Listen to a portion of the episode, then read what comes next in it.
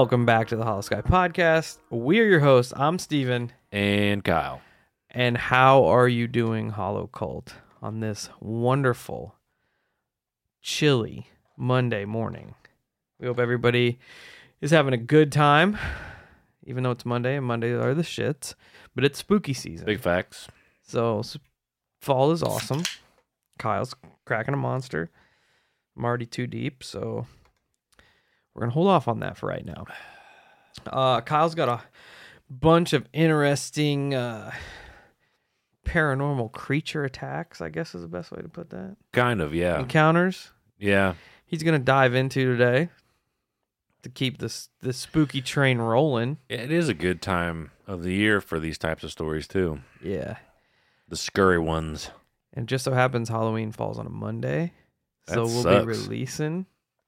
And well, it does suck for trick or treaters and shit. But for us, we get to release a spooky story on Monday. Word. So you can play it in the car and make your children hold their ears because we say bad words. So it works out for everybody involved.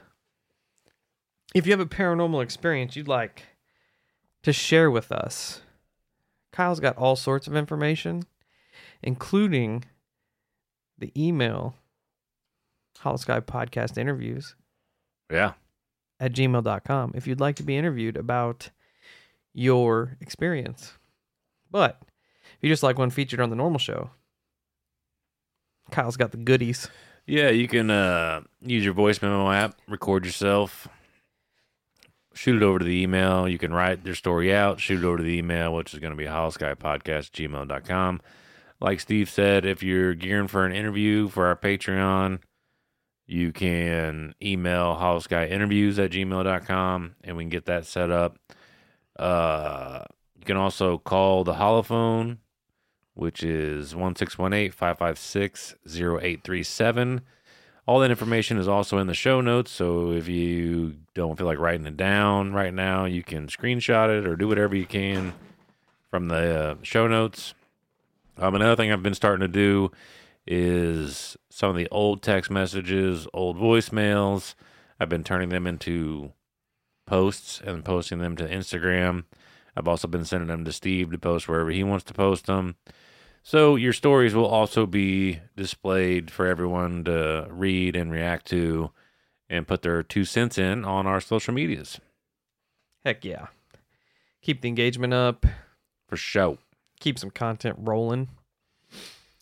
If you'd like to support the show, there's tons of way you can do ways you can do it. We have a Patreon, which for as little as one dollar a month, you can get all sorts of extra content. 35 plus free shows, digging up old uh, newspaper articles about cryptid sightings and weird shit that we're trying to post over there. Worth worth a dollar if you ask me. But I don't know. We are in a recession. some people think not. Anyway, go over there, check that out, see if there's something there that you like. We also have a Venmo if you'd like to throw some monster money our way, which has been happening. So I thank you, Yeah. thank you all for uh, tossing tossing some monster money our way to keep that rolling. That is Um, that is rather kind of all of you. Yes, it's the giving season. You have to forgive me. My voice and my allergies have just decided to live their own life, I guess. It's got me all screwed up. The best way you can support the show, though, is word of mouth. Share us everywhere on um, social medias to all your weird friends. Just keep keep the Hollow Cult rolling. The more members in the Hollow Cult we get, the better. Uh, you can also leave us a five star rating and review wherever you listen to podcasts. That would be super awesome to uh, read those out, shout them out for you. And today's is brought to us by our friend Chili Man 100 from New Zealand. Dang, coming Shout out. in from Shout far out. over. They call they call them kiwis. Is that right? I don't know. Wrong? It's a fruit, right? Yeah, but I I feel like calling somebody a fruit is not very nice. nice. Let me Google it before we get into this. Oh, let's look at the Googler. I think he likes chili. New Zealand kiwi meaning before I throw that out there. Kiwi is a nickname. The name derives from the kiwi, a native flightless bird, which is a national symbol of New Zealand. So I'm close. If that's not right, I apologize. Chili man. Anyway, He says, Thanks, five stars. My new fave. Love the way you guys are so real, just being yourselves. Well, Chili Man, first off, thank you so much for leaving us a five star rating. We're glad to be your favorite because you're our favorite too, for leaving us a nice five star. And um, ourselves is all we really know how to be. This is true. We're not What? good. We're not really good at anything else. It's what we built our brand on. Yeah. Yeah. Just being two dudes. But thank you for taking the time to leave that five star. Much appreciated. And the fact that he says thanks, like It goes a long way. sometimes way. you need to hear that. it goes a long way. Like, man, I needed that today. Yep. So thank you. Thank you. It's the reason we do this. Speaking of doing this, we've got uh, some brothers from along the way that have a little podcast called The Belief Hole. Uh, John's the one who's responsible for our banging ass intro. And we just want to take this time to uh, kind of show you their show. And we're going to let them do that for us right here. Have you heard of the Belief Hole podcast? True tales of the inexplicable and the unknown. Just a shadow of a man standing at the edge of my bed. The next thing I know, there are two long metal rods coming at my head. Join the brothers of the Belief Hole as they explore the strange through deep research and sonic storytelling. large triangle shaped something. It was so freaky. It looked like it was coming closer, like out of the forest. I thought to myself, what on earth? I do remember that bright light. It looked at least seven, eight feet tall. This thing staring at me. I remember thinking to myself, what the hell is going on? This thing was blacker than black. Weird chanting. Halfway through, it had stood up on its hind legs and walked the rest of the way. Discover the Belief Hole podcast, available wherever you listen. So do yourself a favor while you're waiting for the next Hollow episode to drop. Check out the Belief Hole Boys and get you an extra dose of weirdness. Now on to our listener experience of the day. It's from our friend Juan, and it's titled "Sleep Paralysis." See, wow, Got sleep paralysis. Fucking nailed that. Sleep paralysis slash UFO sighting question mark. Juan says, Hey guys, love the show. Just started listening about two weeks ago now. Found you through the Confessionals podcast. I figured I'd write in some experiences with some sleep paralysis and a UFO sighting. I believe it was over a Tyson plant here in Iowa. I've had sleep paralysis for about 10 years now, since I was 15 living with my parents. I would get it at least once or tw- twice a week. It'd be your simple can't move or shout experience where I'd yell for my dad, but nothing would come out. I vividly remember having my eyes open and everything seemed foggy and distorted. There was a time where I would see distorted faces in the sleep paralysis, then it would gradually seem to get worse. When I moved out of my parents' house at the age of 20 to 21, I moved into an apartment with my girlfriend. The paralysis would get more intense, and I would start to see shadow figures. There were ones that really stuck out to me uh, as I was in paralysis mode, but I it, I wasn't in our bedroom. I was in the kitchen, laying on the kitchen table, and I could clearly see a figure peeking in and out from the corner of the living room, looking directly at me on the table where I laid. Now it gets more intense from the moment on. I told myself I would stop opening my eyes and just let it happen until I woke up. I would start to feel like somebody would either sit or lay next to me. I could feel the weight of whatever was there doing either of those things. But just recently, recently, like a month ago, it happened again, but it was twice in the same night. I woke up from the first one, then fell back asleep, and it happened again. But this time I felt and heard something running into the bedroom and get right up next to me. And I felt like a breathing on my face both times, the same night it happened. Freaked the fuck out of me. I don't know what to think or do. I would think praying would help, but it doesn't. So I wonder if it's all just in my head or if something's going on.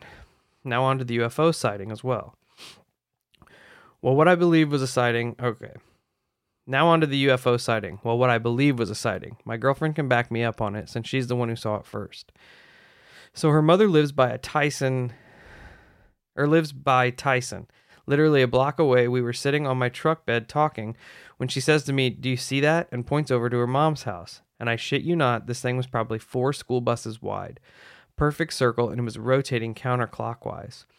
But what's weird is it seemed like there were th- thousands of stars under it rotating as well. And it went all the way over Tyson and stopped shortly after it disappeared. Two, uh, Two minutes later, six large red orbs appeared, and they were moving oddly, f- oddly, free floating, and they would separate and then come back together into one, and then separate again. This happened about four to five minutes, and out of nowhere, they just up and vanished. We were in shock from what we saw, and no one believed us when we told them. They all brushed it off, thinking we were smoking the devil's lettuce, or that it could have been drones. There's no way in hell these could have been drones. It was literally hundreds of stars rotating in a perfect circle. And the orange and red orbs, how do you explain those? I don't know, guys. Strange shit out here in Iowa. It's not the first time I've seen lights over Tyson or near this area. This is my first time ever writing to any show. I thought I'd share my experience for once and hopefully you get to read it. If my writing sucks, sorry. LOL. Thanks again. Y'all are the best. Keep up the good shit. Y'all got a lifetime fan here. Juan, thank you so much for submitting your uh, story. Um, first thing, uh, about I would, I would take these two experiences and combine them as one. That's exactly where my brain was going. Yes, because um, these uh, sleep paralysis. I'm not trying to freak you out here, but it sounds much more like possible extraterrestrial experience. Actually, Juan, if you have uh Instagram, and I don't know because I don't know if Steve posted it to Facebook or not, but I literally just posted an audio, a phone call from uh, a guy in Missouri, which isn't all that far from Iowa, and he almost describes the exact same thing you just wrote. Yeah. So if you can find that on whatever social is- media and it give it a posted. listen, it's I mean they're they're pretty similar. Yeah, it is posted on Facebook. Um, because the fact that it's it's happening multiple times and you're I mean sleep paralysis does come with like uh, audio and visual experiences. So, I mean I don't know, bro. I'm saying if you're seeing UFOs and there's shit inside your house, um my first shot is going to be at aliens. that's where I'm at, man. At aliens. Like that's where my brain goes. I'm you know Steve's right. Uh, sleep paralysis does come with things, but a lot of times you don't hear about seeing things. Most of the time you don't see shit. And if you have all these all these paranormal puzzle pieces and you put them together and it shows a bigger picture and that bigger picture has UFOs and fucking aliens in it, then it's probably that. I mean, uh, Yeah. I'm especially I'm with hearing, you. hearing things running like. Yeah, cuz in the in the But I'm uh, kind of playing it from my sleep paralysis point of view because I never when I'm when That's I have true. legit sleep paralysis I never see anything, and I, I just feel the fear. Yeah, and I, I, I that's where my judgment comes from because you always talk about it, and Yeah. I'm I'm re- I'm doing the same thing. I'm relaying through your experience. But it could be. I mean, the more I look at all this phenomenon together, the more the more I think it's all connected. it probably is. Which I'm I'm researching and doing a case now that'll be a future show, and this this family is experiencing a fucking lifetime of what they think is alien uh, interaction, but it starts out real, real fucking ghosty. Real. Well, it happened in Stardust too. Yeah, so I would not write it off that this is not some sort of extraterrestrial um, interference, especially if you're seeing the lights and shit. Yeah, And, man, and the the lights that you described. Yeah, that was with the stars, with the stars rotating underneath. I feel like it. I recently heard somebody. it almost feels like some sort of portal shit going on. Yeah, well, I feel like I heard somebody recently on somebody's show talk about how something was damn near mimicking the constellations. Like they, they had a star reference as well. I cannot remember. I'm sure somebody else is out, out there heard it too. It might have been on one of Tony's shows. I'm not sure, but it is kind of interesting that you have now. We now we have somebody with a star reference. Yeah, that is weird. But yeah, I don't know, bro. I definitely wouldn't say that those were drones. First off, uh, I would keep. I would keep the two separate, but also look at them a lot. Like look at them through the same lens that they might be connected. Because if you're seeing lights and then you got shit going on inside your house, um, just watch yourself and try to keep track if you have any missing time. Watch yourself for any weird bruises or scrapes or scratches that you might experience that you wake up with. Um, I don't know. Just be vigilant. Please. Punch an alien, cause fuck them. That's right. DDT DDT an alien. through the kitchen table. Shit. Yeah, why were you laying on the kitchen table? That's a question. Because Oh shit! I yeah, I was in the kitchen laying on the table. Maybe just had a rough night. I mean, let's hope so. but yeah, if there's any other kind of weird shit that you're experiencing one, uh, sh- make note of it. Yeah. See if these things all like intertwine, interact with one another. Because right now, those two things kind of go hand in hand for alien and possible alien abdu- abduction. I'm in the same camp. Yeah. So thanks for sending that in. If you think of anything else or anything else happens, uh, definitely shoot us another email. Because if it gets too out of hand, you might maybe we'll have you call in and we can talk about it on the Patreon or something. But And we can finally get our shot at taking out some ETs. crippler crossface. That's right. But from there, we are going right in to Kyle's. Oh, you guys are gonna be stoked. Kyle's been talking about it. These For a now. stories, these stories are fucking wild. He said all he said two words, and I was sold. He said Thunderbird attack, and I said, "All right, I'm in. Yep. Let's go." All right. So this first story comes from the Tom Lyons, the author, from his book "Stay Out of the Woods: Strange Encounters." Um, it involves Roger, and it was around Cynthia Falls in upstate New York. In 2006, when Roger was 10 years old, a power outage took place while he was, or where he was living. He remembers it pissing him off because he was in the middle of a video game and it made him lose all of his progress. Well, we've all been there before and we know how frustrating that can be. Yeah, my son's dealing with it right now. He is actually. That is fucking weird. Um, you know, regardless, his father got on the phone with the power company wanting to know why his power had been shut off. Strange thing was, the power was only off at their house. The rest of the street actually had power. So Roger's dad comes into the room and he says to the boys, Hey, you know, stay here. I don't want you running around the house and getting hurt their mother, who was in the same in the living room with the boys, looked at the father and was like, "They've been right here the entire time." The dad starts to look a little confused, but he just shrugs it off. Shortly after this, Roger Roger's brother went to the closest bathroom and out of nowhere began to scream. Roger couldn't tell if it was one of the the terrified screams or he was hurt scream. Both parents took off toward their kid to see what had happened. Chad explained how he had seen a person in the house. So their dad called out asking if anyone was there. They didn't get a response.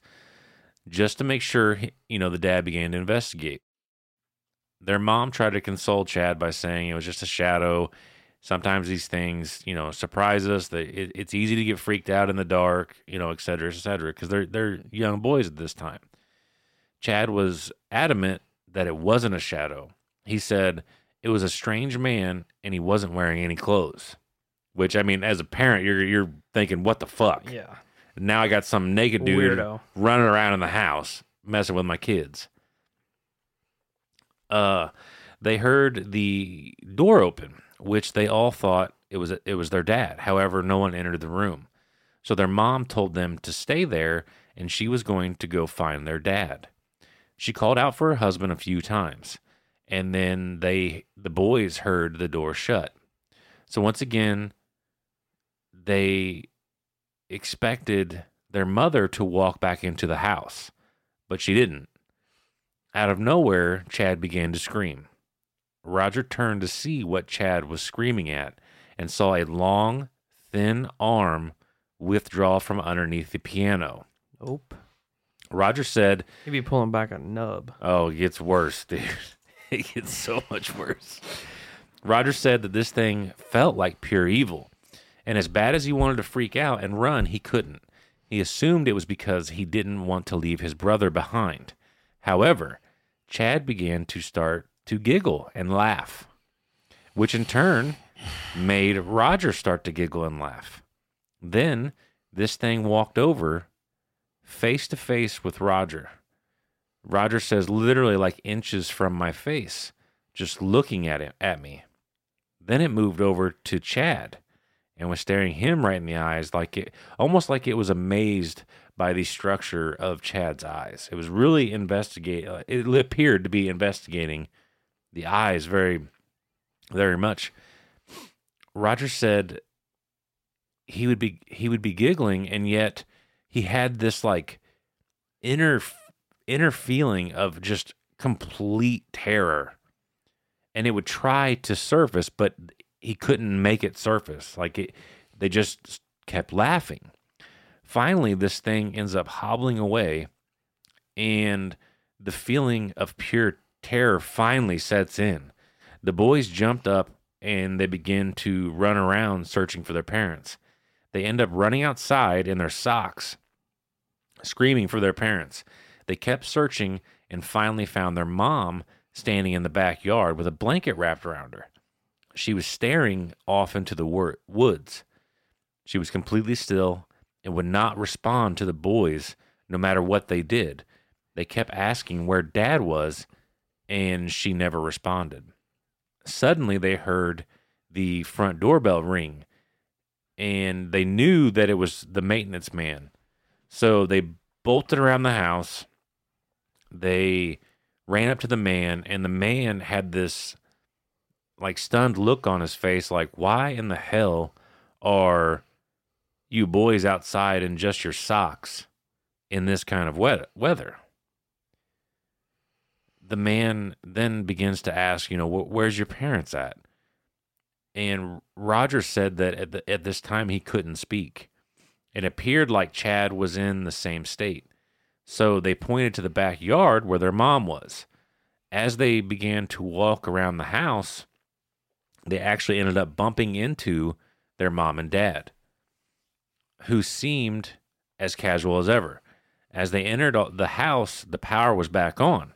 Their dad assumed that the maintenance man had already fixed it, but the guy was like, "No, like I I I haven't touched anything." So the boys were the only one who end up remembering the encounter. The mother claims she had stepped outside for two seconds to tell her husband that the maintenance man had showed up.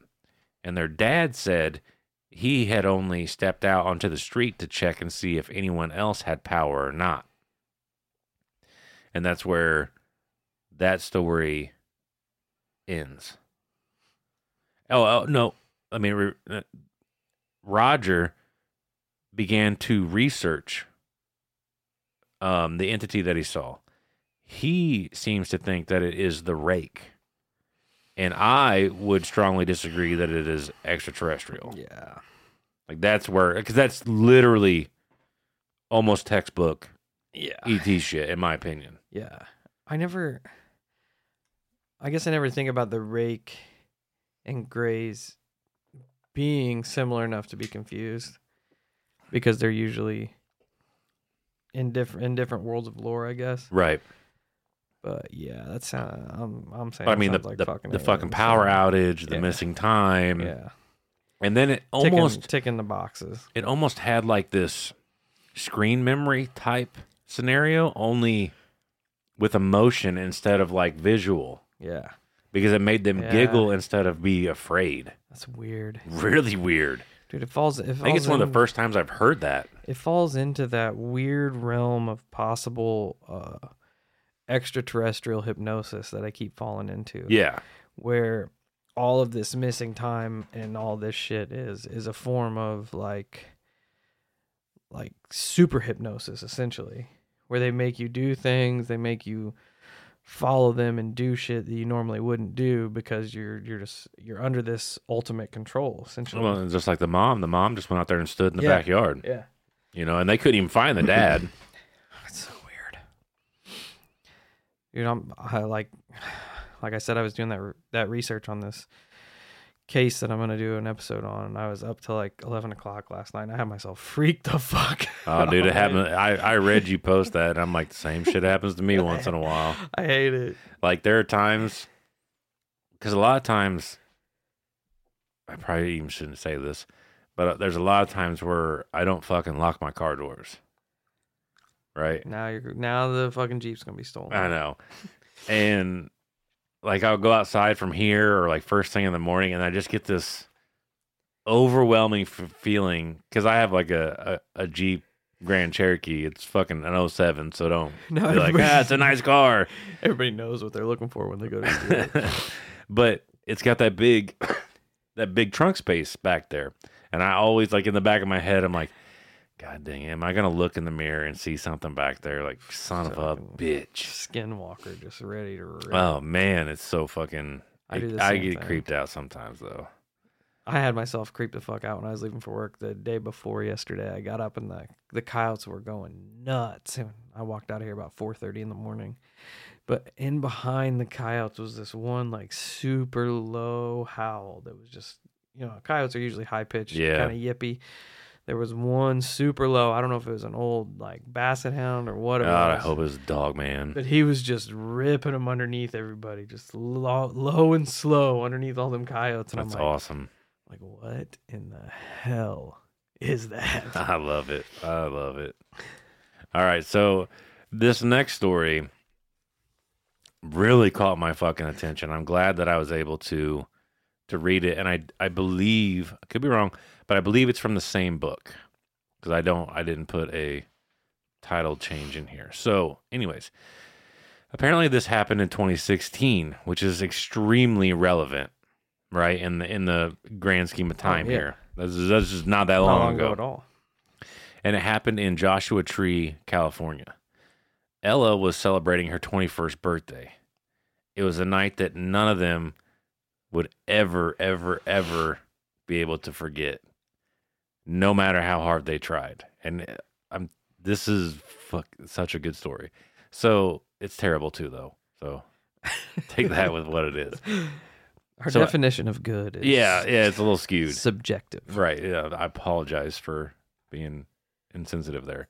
So Ella and all of her friends were hanging out, drinking, and swimming in the pool. When all of a sudden, Lewis yelled out or yelled, "Look out!"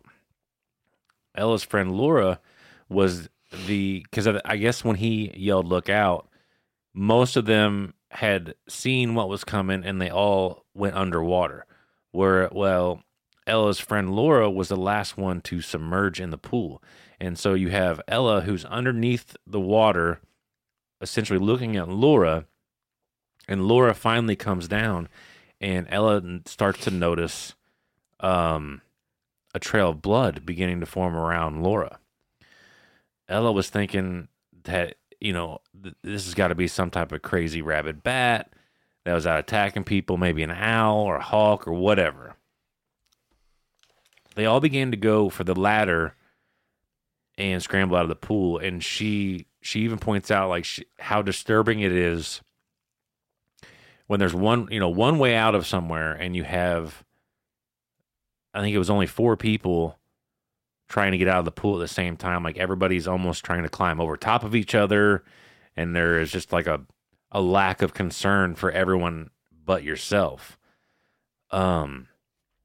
But anyways, they get they scramble out of the pool, and Ella notices how bad Laura's actually bleeding. Even more disheartening to Ella was the distance to the inside of the the home. Ella ran as fast as she could without looking back. She said as she ran, she saw a massive shadow looming over her. She had almost made it to the door when she heard her other friend, Miguel, shouting the words, Come on, you, you got this, come on. So Ella looked back and saw her friend Camilla on the ground in the, in the middle of a cactus patch. Miguel was trying to help her to her feet. Ella wanted, you know, naturally, as a friend, she wanted to run back and try to help her friend. And as she was running, she saw these dark talons come into view. This thing sank its claws into Camilla's upper arm. At the same time, it knocked Miguel to the ground. Within seconds, Camilla was being pulled into the sky. She was she started to obviously scream and fight to get free, which she was actually able to do. So odds are this thing didn't have that good of a grasp on her. But she was also 10 feet off the ground. And then on top of all of that, if that wasn't bad enough, you know, so now she's got talon claw marks in her arm. She took a 10 foot fall into a giant cactus patch. So, From bad to worse. oh man, uh, that alone would be fucking terrible. So Ella and Miguel run towards Camilla, trying to help her. Camilla, Camilla would move and just get put into more pain because she's just surrounded in, in cactus.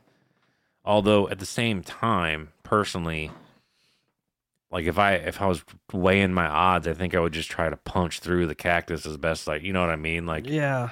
it's either get fucked up by cactus or get eaten by a giant fucking bird.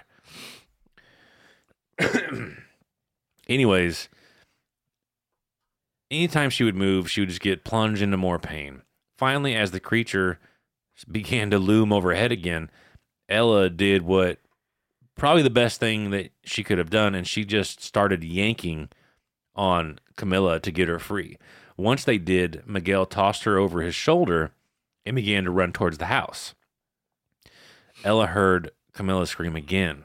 As she turned, she saw that both Camilla and Miguel were on the ground with the creature on top of them. The creature was then using its large beak to take literal chunks out of Camilla's back. Ella felt powerless at this point because she didn't have anything to attack the bird with. When suddenly, fucking homeboy Lewis or Louise comes running around with a shovel and starts blasting this thing in the head. And I mean, he is, she said, he's just fucking cranking on this thing, just bang, bang, lands several vicious strikes to the bird's head. And finally, the bird ends up giving up and flying off. So they all start to head back toward the house. Ella started to yell at her friend uh, Maria because she had been staying back and she was actually recording the entire thing. What? Yeah, so she she has video evidence of this. They begin to try and help Camilla while the ambulance was on its way. And they they said Camilla, the poor girl, was just fucking bleeding everywhere. Oh my and she kept asking like how bad it you know how bad is it am i okay and they were obviously they were like hey it's not that bad you know you're gonna fucking make it ella was like there's fucking blood everywhere. Like she just pouring blood. So they get there they take camilla away and then obviously the police then show up. They start asking questions. So they begin to tell the police what had happened and they also pull out their phones and show the police video footage of the incident. Ella said one of the cops at this time moved over by himself and began speaking into his radio using only numbers, which is what cops do, anyways. But roughly 15 minutes later, a black SUV arrived. Of course. And two plain dressed men got out. They flashed their badges and began asking what happened. These men began to review the video after they were done, they asked for everyone's phones. The group began to fucking argue with them, like, "Hey, you know, why why do I need to give you my phone? Like, I didn't take no video." But they were complete. They were the the guy started to threaten them, like, you know, hey, you and your families might uh, start facing some massive hurdles in the near future if you don't give us that footage. Like, just for a simple example how about I put in a call to the IRS? Dick. How about I do this? How about I do that? Dick moves. So in the end, they all end up handing their phones over.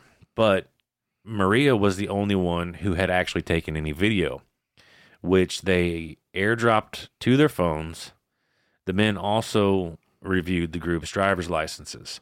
Afterwards, they explained that Camilla had been taken to a special facility, quote unquote special, and would then get transferred to the nearest hospital. Hey, Hollow Cult. The weather's getting nice, and you know what that means? It's cryptid hunting season. And the first rule to cryptid hunting is good footwear. That's why we're excited to announce our partnership with Tecovas Boots. When you're out hunting the dogman or stalking chupacabra, you don't have time to break in boots. That's why Tecovas is so nice. They have first wear comfort. It's hard to find this level of comfort paired with their styles when you're out hunting cryptids. And let me tell you, their styles are on point. I've always considered getting me a pair of snakeskin boots, and their pair is mint. They also have crocodile boots, caiman boots, ostrich boots, regular leather boots. They they have it all, and it's it's ridiculously awesome. You can even stop by their the local Tacova store, have a complimentary drink or two, and shop new styles. The smell of fresh leather and a friendly staff are at your service. Many stores even have leather custom branding to make your boots truly personalized. And with regular live music and events, there's no in store experience like it. So just imagine yourself getting a pair of legitimate snakeskin Holosky branded boots. How awesome would that be? Nothing is going to intimidate a dog man like a nice pair of gator skin boots. If you can't make it into a store, just visit tecovas.com. That's T E C O V A S.com. They offer free shipping on all boots as well as free returns and exchanges and ship right to your door. Go to tecovas.com and find your new favorite pair of boots today. They were given the number to the hospital and told to call after a few hours to check on her. So the group called roughly every 20 minutes until Camilla's family ended up calling them, crying, asking what had happened. They said their lo- their daughter had died from blood loss. Oh, she died? She died. What the fuck? The group explained everything to the parents. However, in Camilla's obituary, it explained she passed unexpectedly while at a party. What? Yeah. And like so the the whole story in itself is just insane, right? Like you you have an actual recent Thunderbird attack. Like we're not talking from the 80s or the 60s or the 40s. Like it's literally like what fucking 7 years ago. Yeah. And you know, obviously obviously um as a black SUV pulls up with dudes, but what is bizarre is it, it gives the notion, which it doesn't mean necessarily, but it almost makes it sound like homeboy, the cop, put a direct call into whomever, or Oh, maybe, yeah. or maybe it got intercepted over the air or whatever it was. But then these dudes show up, and I remember in the book, Ella, she said it was fucking disgusting because she was trying to leave as they were reviewing the video, and they kept rewinding over the part where the bird was taking chunks out of her back and she's like I just kept hearing that over and over and over and over and I couldn't take it. So I tried leaving and they they wouldn't let me leave. Um but then the fact that they they have or they they made the notion hey we're to we she's been taken to a special facility. So that tells you if if all this is 100% factual that tells you they have facilities for these types of things. Oh yeah. You know what I mean? Like, Oh yeah. I thought they were gonna say that they just like memory wiped her or some oh shit. no, no, she passed away. That's fucking weird. Which, like Ella pointed out in the book, I believe that they. So now they have video footage of this, and then they most likely grabbed a ton of DNA samples oh, from oh, yeah. from her poor friend. Oh yeah.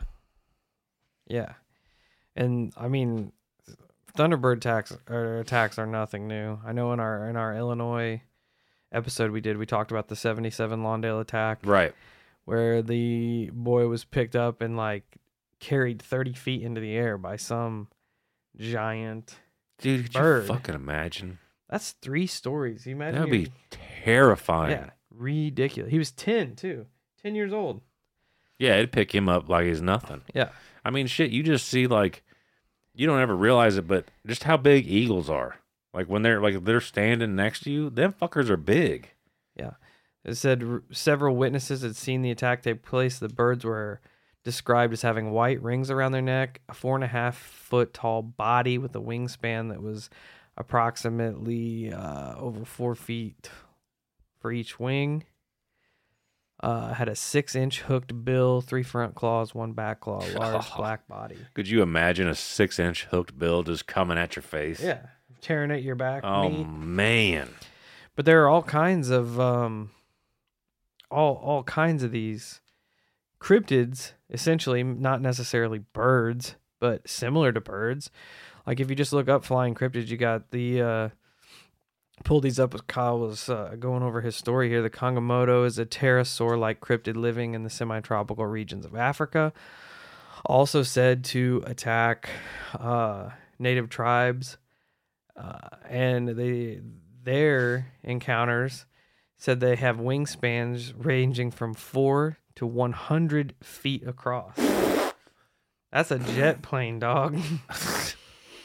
Like that that that that you, I can't even fucking talk. Like it you almost have to assume those are coming through something. yeah, where else would they stay? That's where I, that's where I'm at. Like you would have like this is in fucking California, my story, right? And you would almost assume that that would. I'm not saying it has to be like an ultra regular thing, but you would think that it would. There would be quite a few sightings. Yeah. You you've got the roc, a gargantuan avian Middle Eastern bird of legend, described as a colossal eagle or hawk-like bird of prey, said to be capable of carrying and hunting the largest animals in the Middle East. Usually described as white or tan-colored bird, its wingspan reported to be as large as 48 feet in length. That's insane, man. Absolutely insane. Yep. They said its feathers are as big as palm leaves. I couldn't imagine seeing a bird that big. It's like the painting shows it carrying a bull uh, or an elephant. And you would be, you, you literally like with shit like that, you would feel like a fucking field mouse. Oh yeah. You know what I mean? Like you'd be trying to hide under shit, so this thing can't take you away. Yep. In New Guinea Island, you got the rope and the demon flyer, cryptid thought to be either a giant bat or more, more commonly a pterosaur. Uh, not as big as the other two, but still rather large. It's a featherless creature that flies in the southwest Pacific, has a tail length more than 25% of its wingspan. So this one has a long tail. Um, Birds suck. Here we go again. Purportedly, it lives on a diet of fish, although it's been some reports of the creature feasting on human flesh, especially from grave robbery. It's reported to have a wingspan anywhere from 12 to 100 plus feet. Is it is it insinuating that it robs graves? Is Yeah. that- okay. Like it I- digs up. Yeah, I, I was I didn't understand if it was insinuating that or if it was like a protector of I'm thinking it's digging, cemeteries. digging up the the meat. Yeah, so it's it's almost like a combination, like almost like a a turkey buzzard and a bird of prey. Yeah. Um, it was first sighted in 1935 by famous biologist and entomologist Evelyn Sh- Cheesman. So you have legitimate scientists who have seen the ropen. That's crazy. Which I mean, I guess realistically, something like that could live out on an island somewhere if it, if its diet was mainly of fish. Yeah. And man, me and Sarah drove to Hannibal uh Monday and we took the the like long ass back roads way through like the Missouri kind of hills. Mm-hmm. And it is just hundreds and thousands of acres of just hilly timber. Oh yeah. I'm like, there could be so much shit living back here that nobody would even know. Oh about. yeah. And that's in that's in our neck of the woods. Yeah, I mean, I'm talking go, about in the goddamn jungles of Africa, and Right. South America, and shit. right. Who's to say there's not a bird with a 50 foot wingspan just Could, kicking it?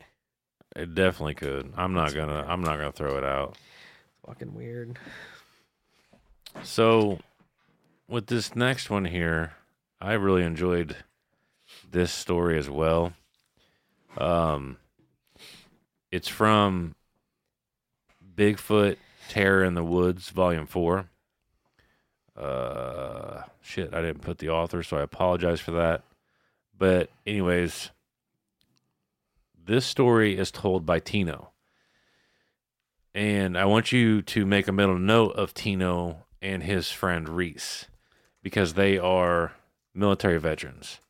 Tino was actually an Army Ranger.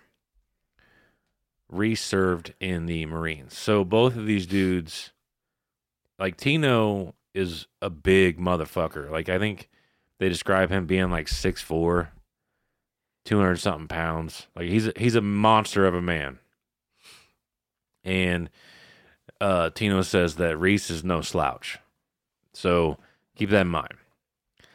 So September 2003, these guys get together to do a little backpacking in the. How do you say that, Steve? I'm not good with weird words. Uh, where's uh, Manan Monongahela? Monongahela. Yeah, uh, There we go. National Forest. Early on Sunday morning, the guys woke and they went outside the tent. They ended up being surrounded by a very dense fog.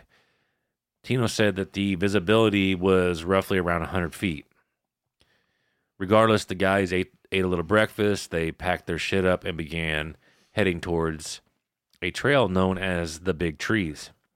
Apparently, with this particular trail, even on a sunny day, the trail provides very little visibility. Tino said that something felt off this day. It didn't, something just wasn't setting right with him. And the last time he had this feeling, he had in Afghanistan when his patrol went out and they lost nine men. As the as Tino and Reese move on, the visibility ends up dropping more to roughly around 50 feet.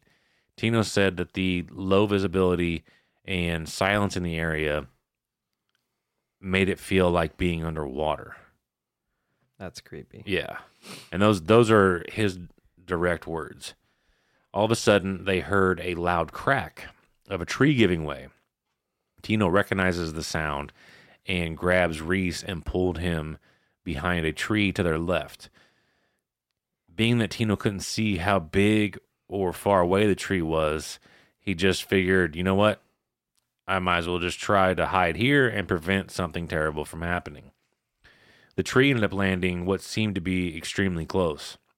Reese even mentioned like like yo Tino, that was a close call, homie. Like thanks. Like I really appreciate appreciate that. Um the men took a few minutes to gather themselves, but something inside told Tino that the tree coming down was no accident. He couldn't prove it, but it was just the way he was feeling in the moment. So the men start walking, and about 15 minutes into this, they start to hear something moving off to their right, which was the same side the tree had fallen from. Tino felt like these sounds were being made on purpose, and I assume Reese felt the same because both men end up stopping, and both of them pull their knives. Seconds later, they heard a large, heavy animal stomping on the forest floor, and as quickly as it starts, it stops. The men slowly start to move down the trail, keeping a lookout as best they could. When all of a sudden a log came flying and it lands right in front of them. At this point, Reese is done playing games. So he starts yelling out into the fog, Come out where, where you can be seen, you bastard. We'll cut you down to size. and I, in- I kind of hot. I appreciate it because like Coming he's hot. he's ready. And like I said, they're they're two combat veterans. I mean, they're they're no slouches, right? And when he does this, silence just takes over the area again. So the men begin to move to the edge of the trail and they pick up some large sticks, essentially making clubs out of them. So now they got a big ass club, and most likely, knowing that they were in the military, they probably had K bars on them, which are a good sized knife. It's it's a combat knife. It's no slouch. You get to all the good parts. Yeah, yeah.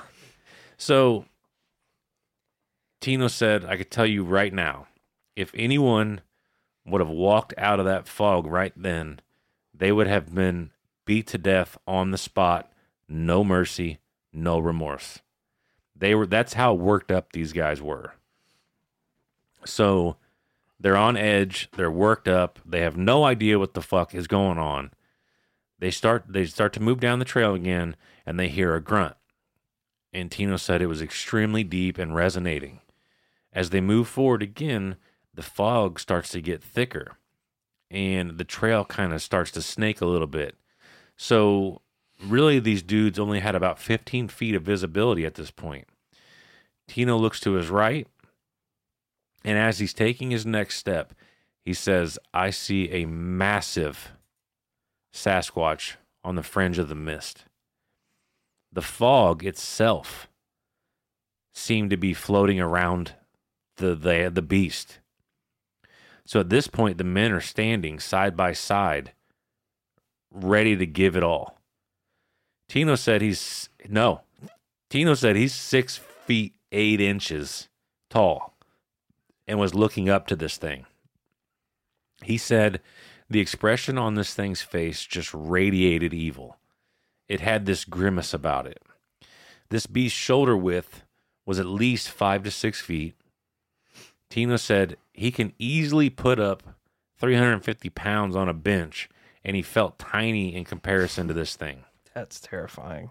Both the men were contemplating on what to do. They both ran through the scenarios in their minds and were uh, were playing it out.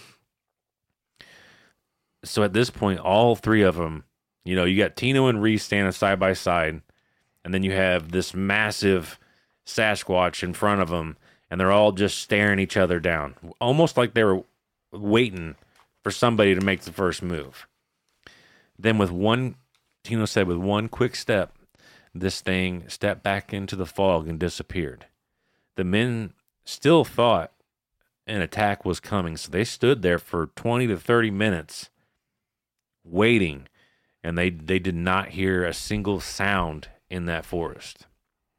Then, like magic, the fog begins to lift until it was gone, and the creature was nowhere in sight. Tino says he he felt like the creature was almost weighing its odds, like the men, you know, because both of the men were big, and they both had weapons. Tino and Tino is like, I can tell you right now, without a question, me and Reese would have lost that fight. Oh, bro, that's where I'm at. I'm I'm sitting here thinking that big squatch just let these two dudes slide. Oh yeah, Tino knew it, but he's like, I'm gonna tell you right the fuck now, we wouldn't have gone out easy. Yeah, that thing would have been cut up. You know, it it was gonna get his. But he said, "This is this is Tino's final description of it. Its face was dark and wrinkled. It had a nose that was very flat to the face. When the creature grinned, he could see teeth and he said the canines he wouldn't describe them like a tiger's but it was it was like dracula like having extended canines oh, that's terrifying and this this quote was fucking phenomenal from tino he said its arm and body looked like it was in a perpetual state of flexing a living powerhouse of pure muscle and strength we call that fucking jacked. Yeah, bro. Like yoked. Oh man. it's the fog. The fog thing messes with me a little bit. Makes me think of some Same. of the, some of the missing 411 yep. encounters. Which that's exactly what I thought of. Uh, usually the bad weather sets in after somebody's already missing, but you hear people that survive whatever the hell is going on out there talk about uh, the bad weather moving in, the fog, the yeah. the horrible storms move in. It's almost like it completely changes the world around them. It's almost, fucking bizarre, like, man. Almost like the it's like a veil that either casts down or lifts up and you're in just a whole different place. Yep. Fucking bizarre. But I thought that story was it was it was very significant and you also I feel like and and, and uh, forgive me because I'm not balls deep in the Bigfoot community.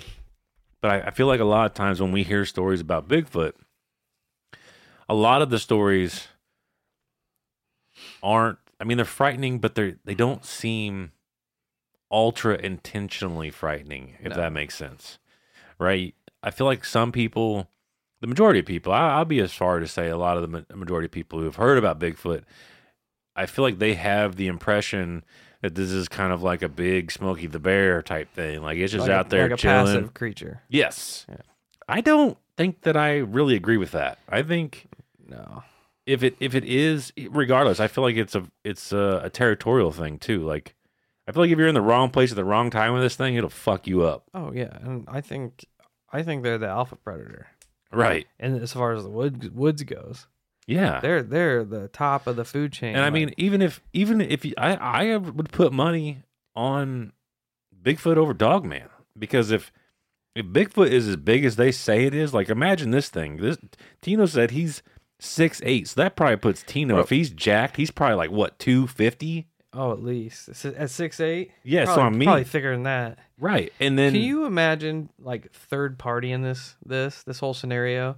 You got like Arnold Schwarzenegger and like Ving Rhames, totally decked out in their commando Yeah. commando uniforms, fucking buck knife, Bowie knife in hand, Yeah. ready to fight, and then across the valley, across across the walkway is a fucking like nine foot, six hundred pound Powerhouse. Yeah, powerhouse. that would be Oh, dude, it'd be terrifying. death match. Oh man, but and that's what I mean. Like, if Bigfoot is that big, you know, like the, like Tino's not exaggerating at all that this thing is a fucking powerhouse. Oh yeah. like the power, the amount of power this thing would have is unima- and un- unimaginable You hear to some us. reports reports of them being ten and twelve feet tall. yeah, and being able to rip whole trees Yeah. out of the ground. you you see trees like uh, some of these some of this uh, stuff stuff they're using as evidence for Bigfoot being real. Huge fucking trees, like foot and a half in diameter trees, snapped off like at, at eight foot. Yeah, Like something just went up and just went, just And broke it the fuck off. like I'm, I'm I've- trees upside down. r- Put it back into the ground. Groups upside down, just Yeah. hanging out. uh and i mean the the diameter of a tree like if you're talking like a foot two foot like imagine the amount of force it would take to break that Yeah, that's stout. that's insane Stout. i mean if they, if they can do that to a You could, tree like imagine what they would do to your Yeah. bones think about trying to break a tree the the width of a any tree of a baseball bat or something. A healthy tree. yeah go for it Yeah.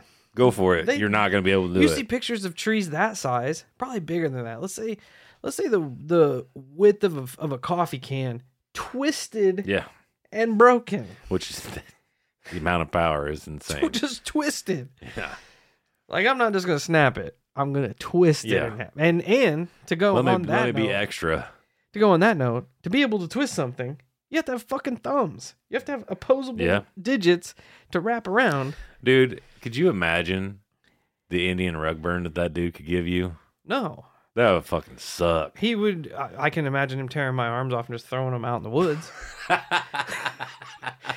I mean, that's legitimately what happened. yeah. He just he'd be like, I'm gonna get you with Indian rug burn, just tear both of my arms off and throw them in the woods. See ya.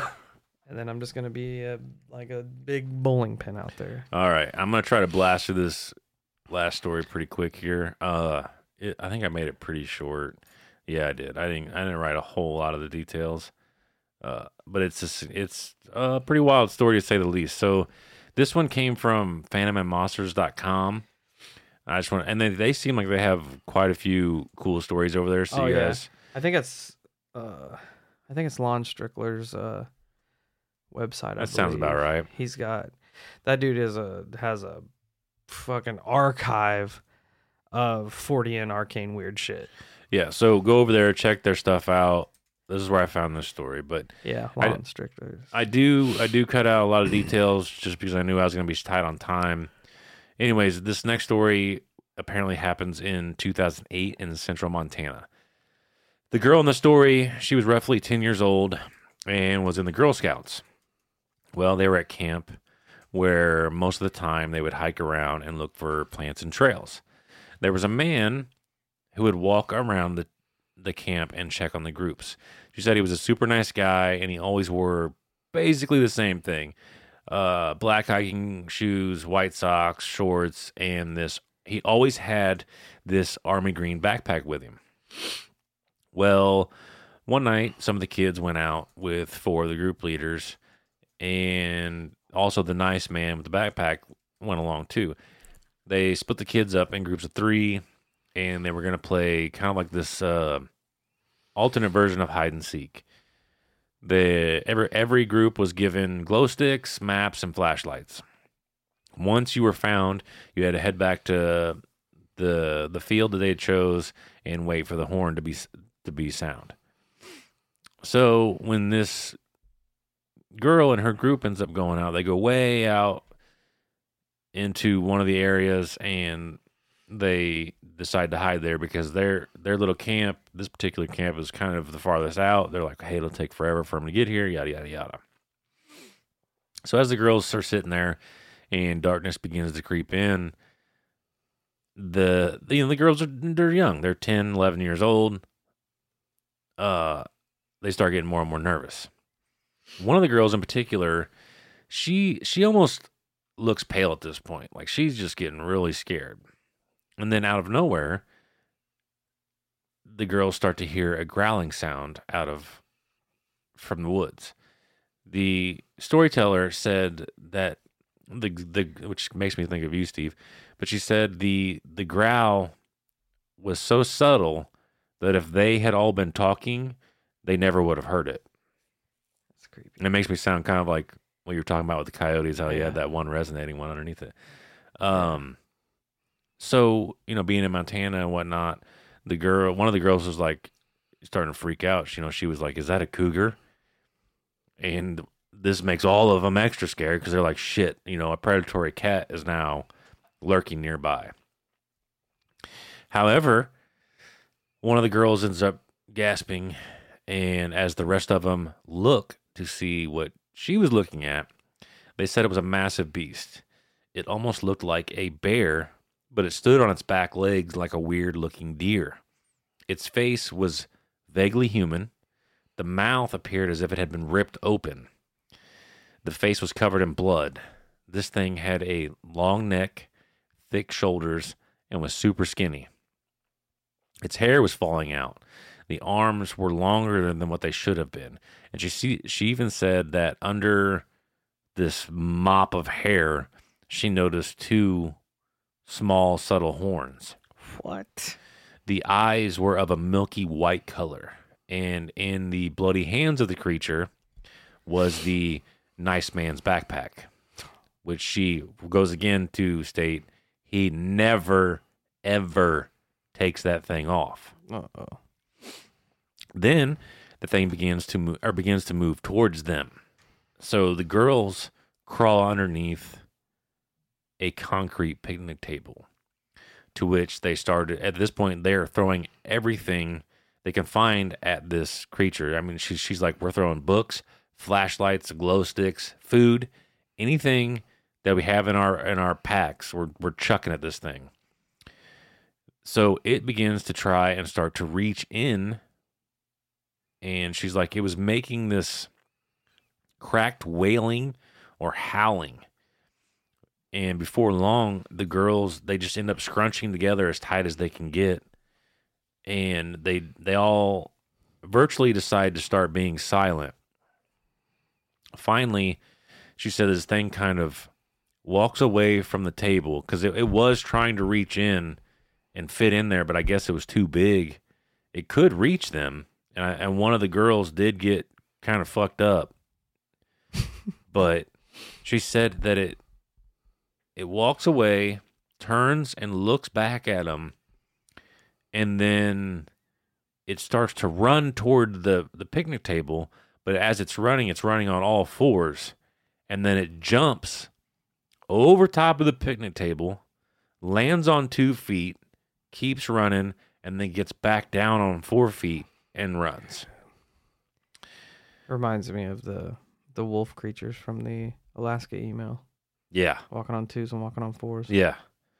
And then shortly after this happened, uh, one of the leaders found them and took them back to camp. One, you know, like I said, one of the the girls had bad claw marks on her back, and the camp and everybody there and ended up chalking it up to a bear attack. But the girl was obviously adamant. All the girls were obviously adamant that this was no bear attack. They didn't know what it was, but it, to me, it sounds like they ran into uh, a version of the Wendigo. Is what I feel like closely resembles what they were describing. Man, I saw a video of something crossing a freeway or a highway, and it was a human like creature, but it was running on all fours. That's so disturbing. I wish I could find it again. I wish I could find it again. But the the girls apparently were even I don't remember if they were questioned by the police or if they're no, I think they were questioned by one like a park ranger or something. And they had asked um if they had seen recently the man with the backpack.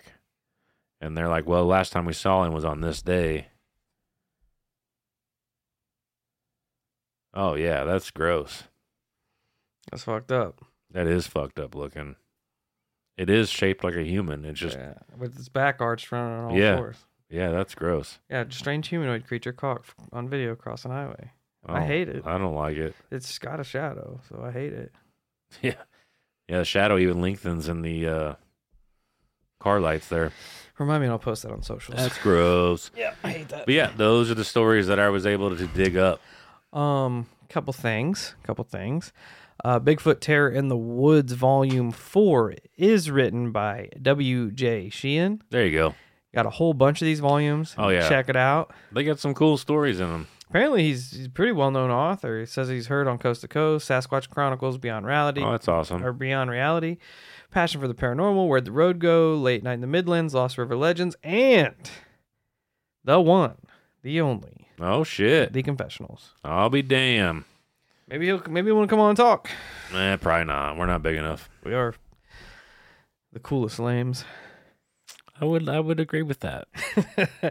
um, another thing we we glazed over from Juan's story that I popped into my head Yeah. was that he said he used the name of Jesus And it didn't work. and it didn't work, Yeah. which is That is weird. uh, we're gonna need some feedback on this Discord, Yeah. folk. There's a lot of spirituality going on in the Discord, so Man. um, It it makes that it kind of re revalidates to a degree my stance on it being extraterrestrial. I know in some cases that shit works against ETs. However, what he it, he didn't go into full dis or no wait, I'm confusing stories. Never mind. I'm confusing stories there. Never mind. But he he doesn't describe in detail um what the entities look like. no, So, just that they're sh- shadowy yeah. and yeah, I don't know, man. Which most you would think assumption would be that most sh- quote unquote shadow creatures would adhere because you, you almost feel like they're more spiritual. However, that doesn't mean that they are. No, You know what I mean? They could be some type of altered Yeah, dimensional these- these being. are I, I don't from- fucking know. come from dimensions where there aren't gods. Right. So, I mean, that's yeah.